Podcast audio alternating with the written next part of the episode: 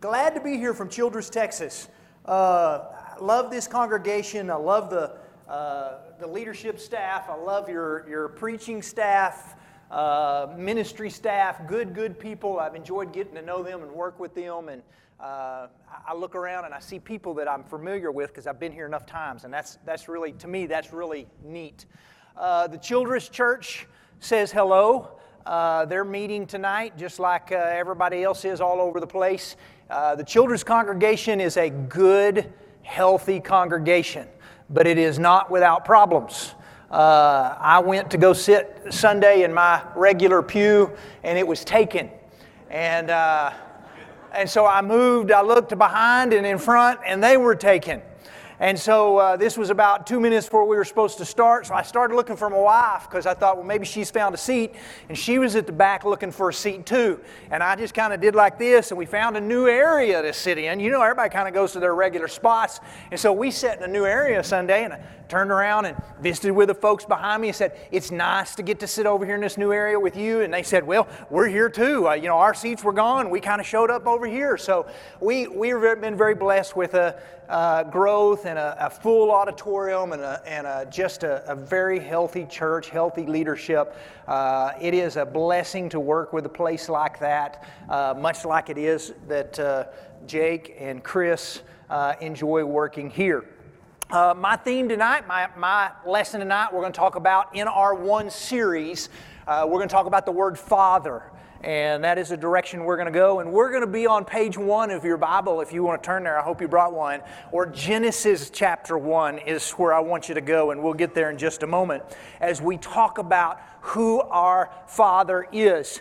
Uh, in the text that's kind of the theme for your series, we've got Ephesians chapter 4, verses 5 and 6, that says, There is one Lord, one faith, one baptism, one God and Father over all, who is, who is of all, who is over all, in all, living through all. So, we're going to talk a little bit about that word Father in just a moment and what that means and, and, and why that's an important thing when we're discussing the word Father. Now, I want to tell you a story. There was a lady walking on a beach, and I love this story. Uh, and as she walked on the beach, she kicked up a lamp, a genie lamp, and she thought, boy, that just kind of looks like a genie lamp. So she rubbed for a second. Sure enough, out pops a genie. And the genie said, just like all genies, every story you've ever heard, said, hey, Lucky you, you have released me from the lamp. You have three wishes. And she's just so excited. Life's been a little tough for her for a while. Her, her boyfriend had dumped her, and, and she was just trying to figure out what am I going to do? And, and now she's got three wishes. She's going to turn things around. And so she says, All right, wish number one. He said, Now hold on just a second. Before you make your wish, I need to tell you something. Whatever you wish for, your ex boyfriend is going to get double whatever it is you asked for. And she thought, man, I don't like it at all. But she said, I got to take advantage of my wishes. So she said, I, I, want, a, I want a big mansion, a big 5,000 square foot, you know, she just named it off. And, and, and uh, the genie said, poof, you got it. Here's the address. Enjoy. But I want to remind you that your ex boyfriend just got a 10,000 square foot mansion. Oh, that just made her so mad. She didn't like that one drop. She thought about it for a little while because she thought, I got a second wish. Where am I going to go with this? And she said, Well, I've got to ask for some money. Who doesn't want some money? And she says, I'd like a million dollars. And the genie goes, Okay, poof, I got a million dollars. Here's your, here's the bank account number where you can get this. He said, I got to remind you. Uh, your ex boyfriend just got $2 million, and and all that just frustrated her. And, and he said, All right, you got one more wish. What are you going to do with it? And she thought, and she thought, and she thought. And she said, Okay, my ex boyfriend's going to get double whatever I get. And he said, That is exactly right. She said, All right, wish number three, I want you to scare me half to death. That's a woman who can think on her feet, right? Now, when we're talking wishes, one of the greatest things, I don't know what you'd wish for if a genie came along and gave you some wishes, but one of the greatest things that has ever happened to you is that you received a Bible God's Word, we have received God's Word that tells us all about life, how to live, who the Father is, who the Son is. Uh, it, it explains how we live. And when you, when you open it to, to the very first page, and you look at trying to figure out, all right, who is this God and who is this that I want to, to, to learn? Who is the Father that is, is talked about in the Bible? You learn some things about God right off the bat. So let's, let's look at these for just a second, all right? Genesis 1. If you'd never read the Bible before and you're going, I want to learn something from this Bible, you start in Genesis chapter 1, verse 1, and the Bible says, In the beginning, God. Four words.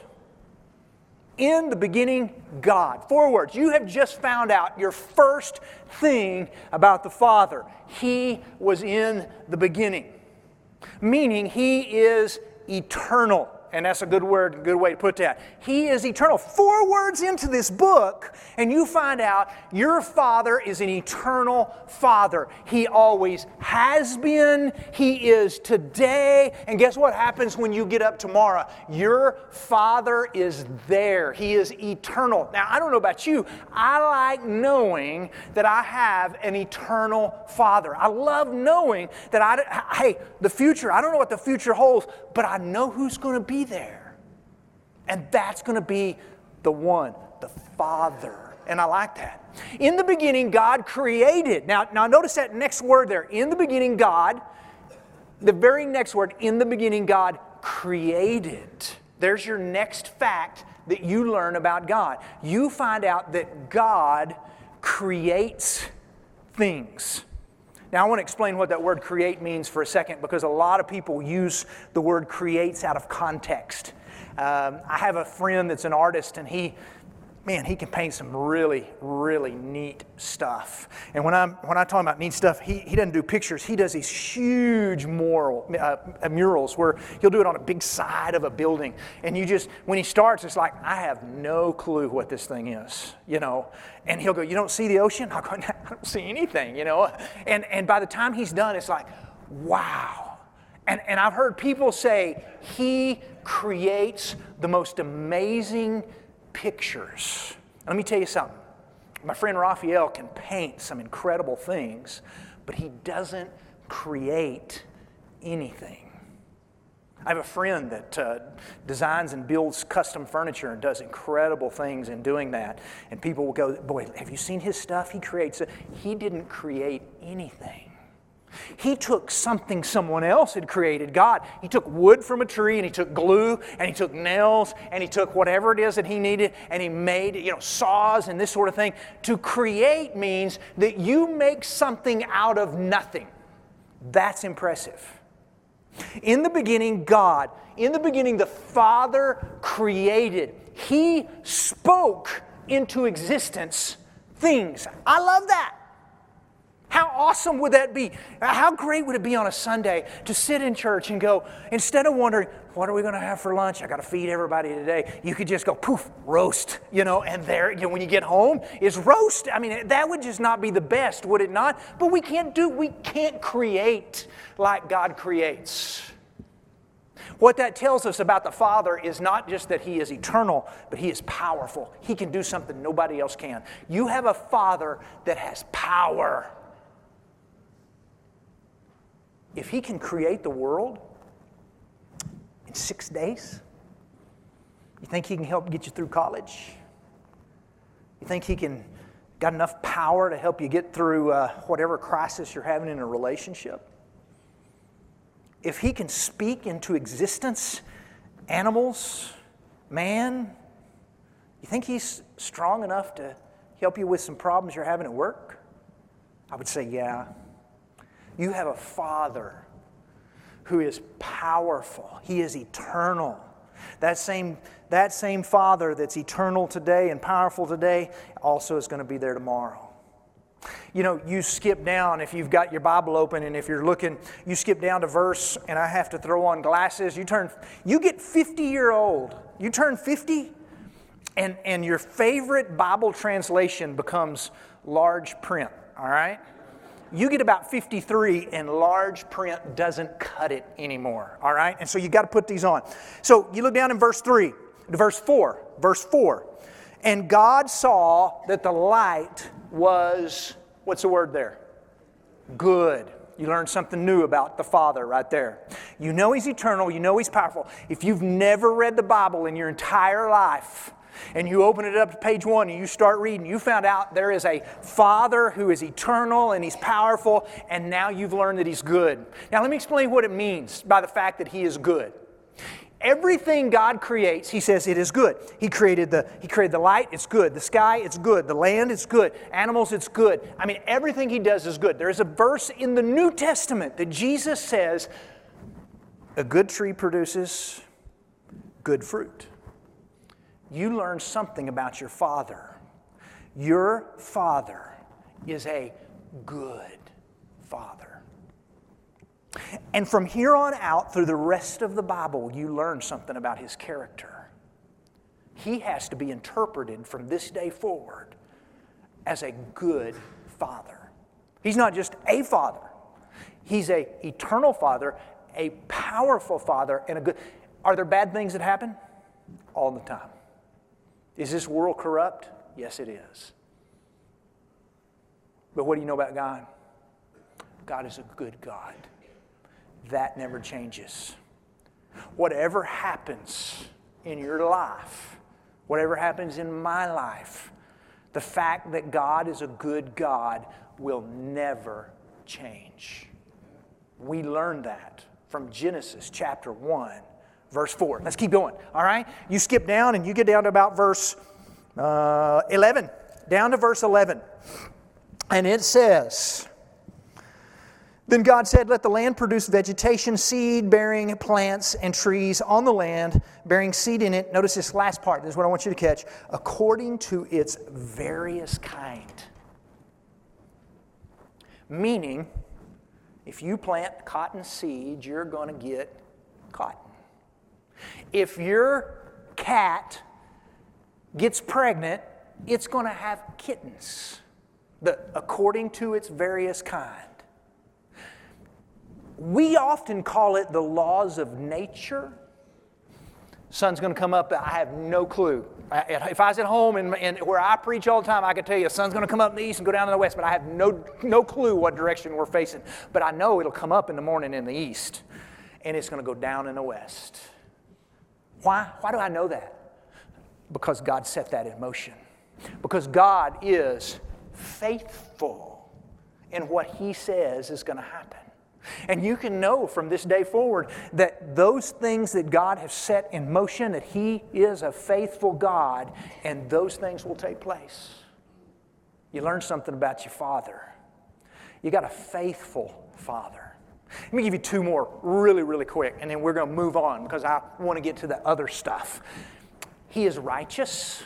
Genesis 3, we'll just kind of scoot over and I'll tell you the story. You know the story. Adam and Eve they ate from a tree God told them not to eat from. He said, and if you eat from it, you're going to die. And when he came and talked to them, he said, Hey, there's division in our relationship. You're going to have to move outside of the garden. Basically, what happened was it, exactly what God said took place. They died physically because now they could no longer eat from the tree of life that kept them alive they died spiritually. You say, what does that have to do with being righteous? God's a righteous God. Meaning, God couldn't come along and go, Well, I know what I told you, and maybe I just didn't make myself very clear.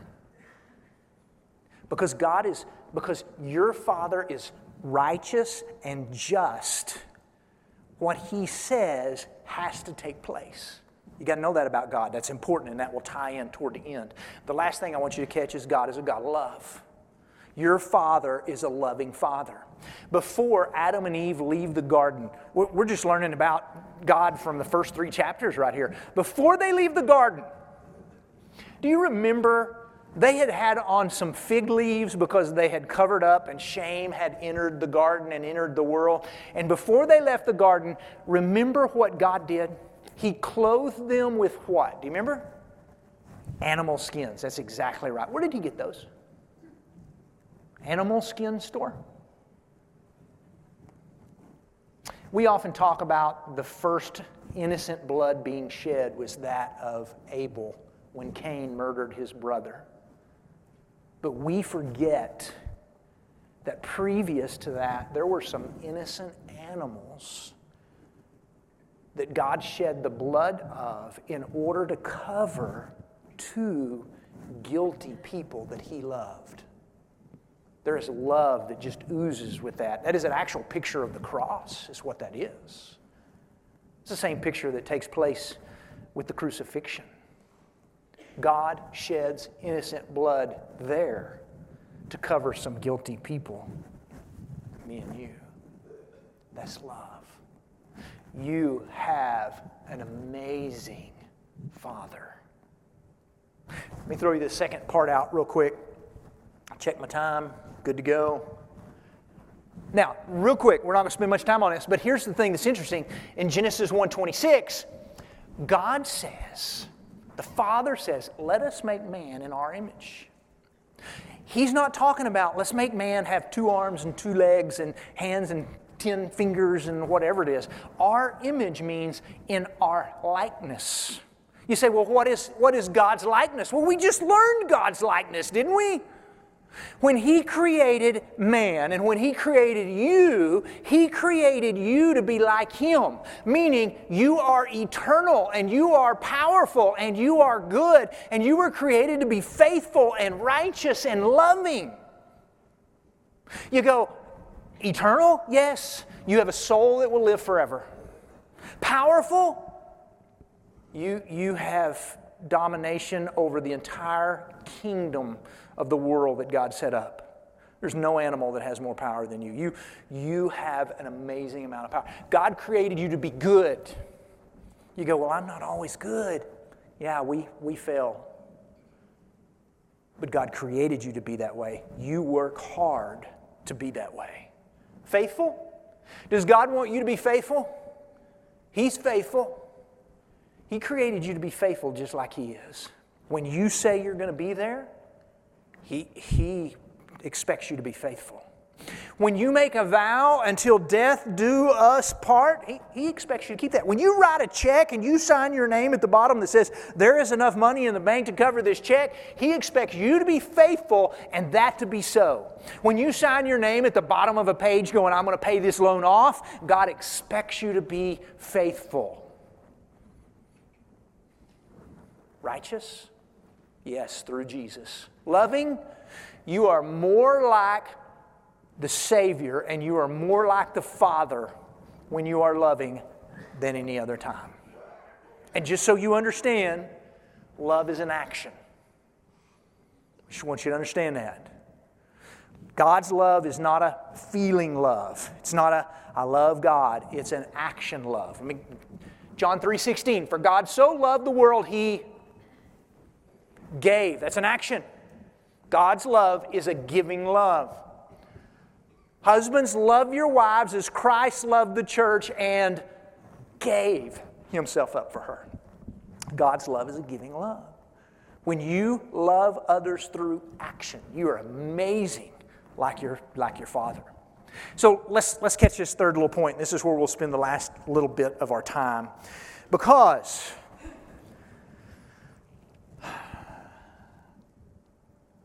because of the Father and because I am created to be like Him, and because the Bible teaches me about who the Father is, He teaches me how to live. And it kind of ties into where we were going. He expects us to treat other people well. What if they don't deserve it? Let me ask you something. Does God treat you better than you deserve? Just do like that, all right? Does God treat you better than you? Absolutely. Aren't you glad God treats you better than you deserve? You just keep nodding like that. And if God treats you better than you deserve, He doesn't ask, He demands that you also extend that same grace to other people. Meaning you treat others than, better than they deserve. Well, why should I treat others better than they deserve? Because that's how God treats you every day. God said, if I can treat you good, you can treat other people good. You can, you can be kind to other people. And you can share with other people.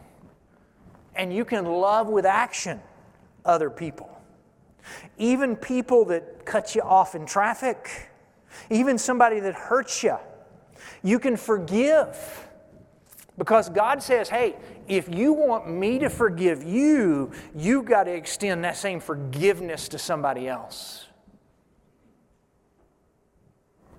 I'm glad I have a father that teaches me how to treat others and teaches me how to live.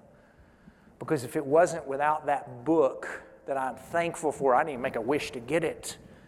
If it wasn't for that book to teach me about the Father, I might not know how to treat other people. God tells me that I'm supposed to love other people. Other people that don't look like me, vote like me, pray like me, worship like me, believe like me. Jesus summed it up this way treat others the way you want to be treated. You know what else I learned about the Father teaching me how to live? I learned how to, how to live without fear. I'm amazed at the. I, we get to do, my wife and I get to do a lot of traveling, and, and, and it's when we travel outside of the United States, of course, we're always reminded of how blessed we are.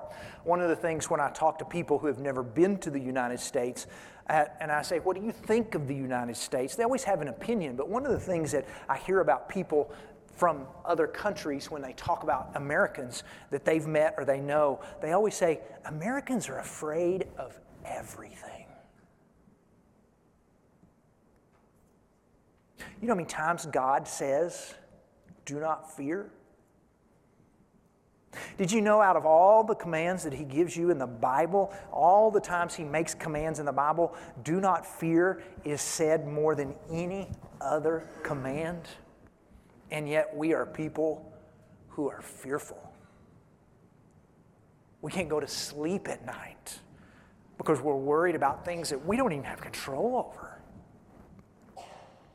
Our biggest issues in America are, are things that, you know, we, we've got the, the biggest, three biggest drugs that are prescribed by doctors are for worry and anxiety because we've become people who, who go, Yeah, I've got a father, and he's powerful, and he's eternal, and he can do all these amazing things, but I just don't trust him. But we don't want to say that. Let, let me give you a couple of examples. You'll like this. This is good stuff, all right?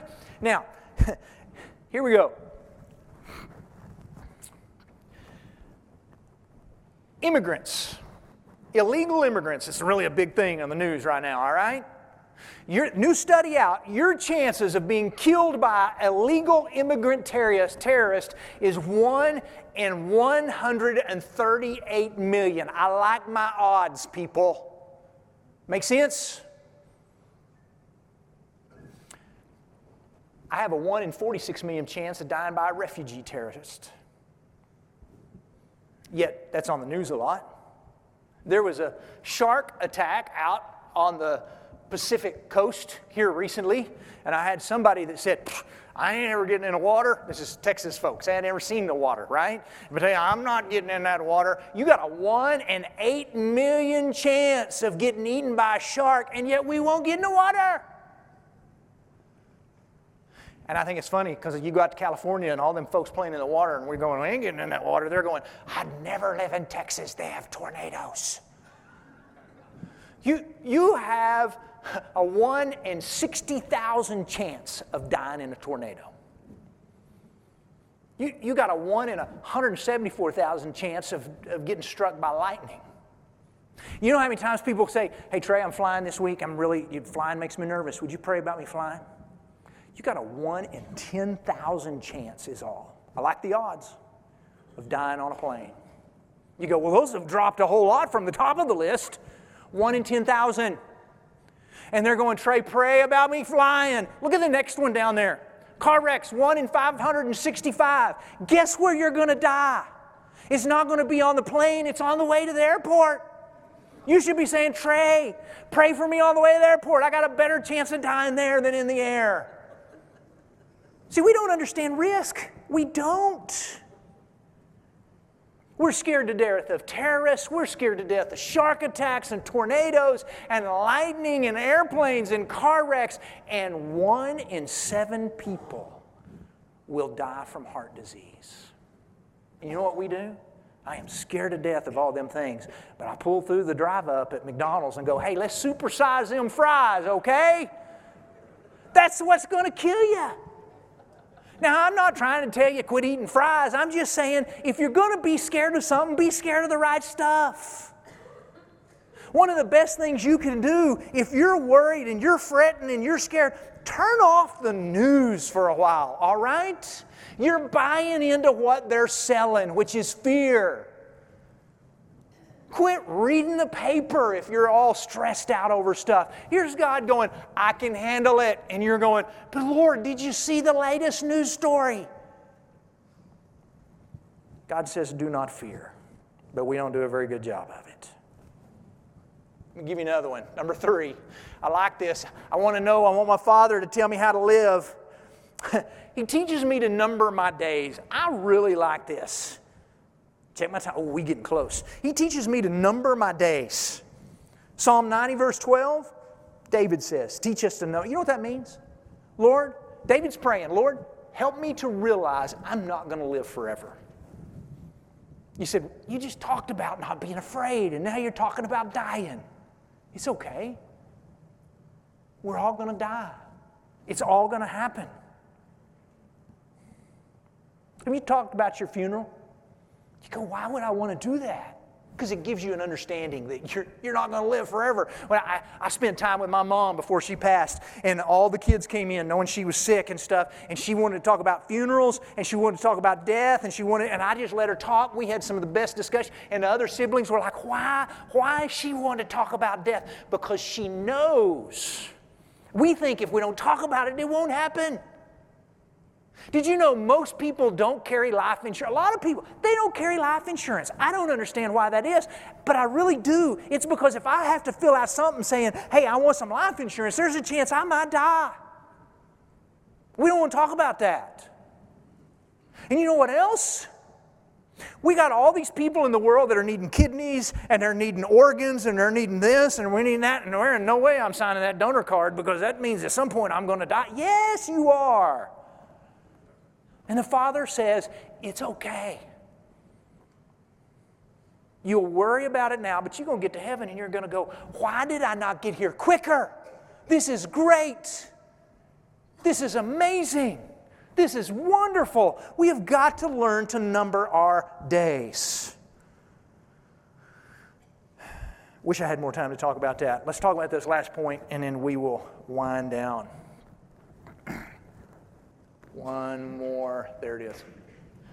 Because of the Father, I need to realize how blessed I am. We still in Childress, Texas, y'all, y'all may have parades here. I don't know how big towns still have parades. Childress, Texas, every year, yeah, old settlers, big parade.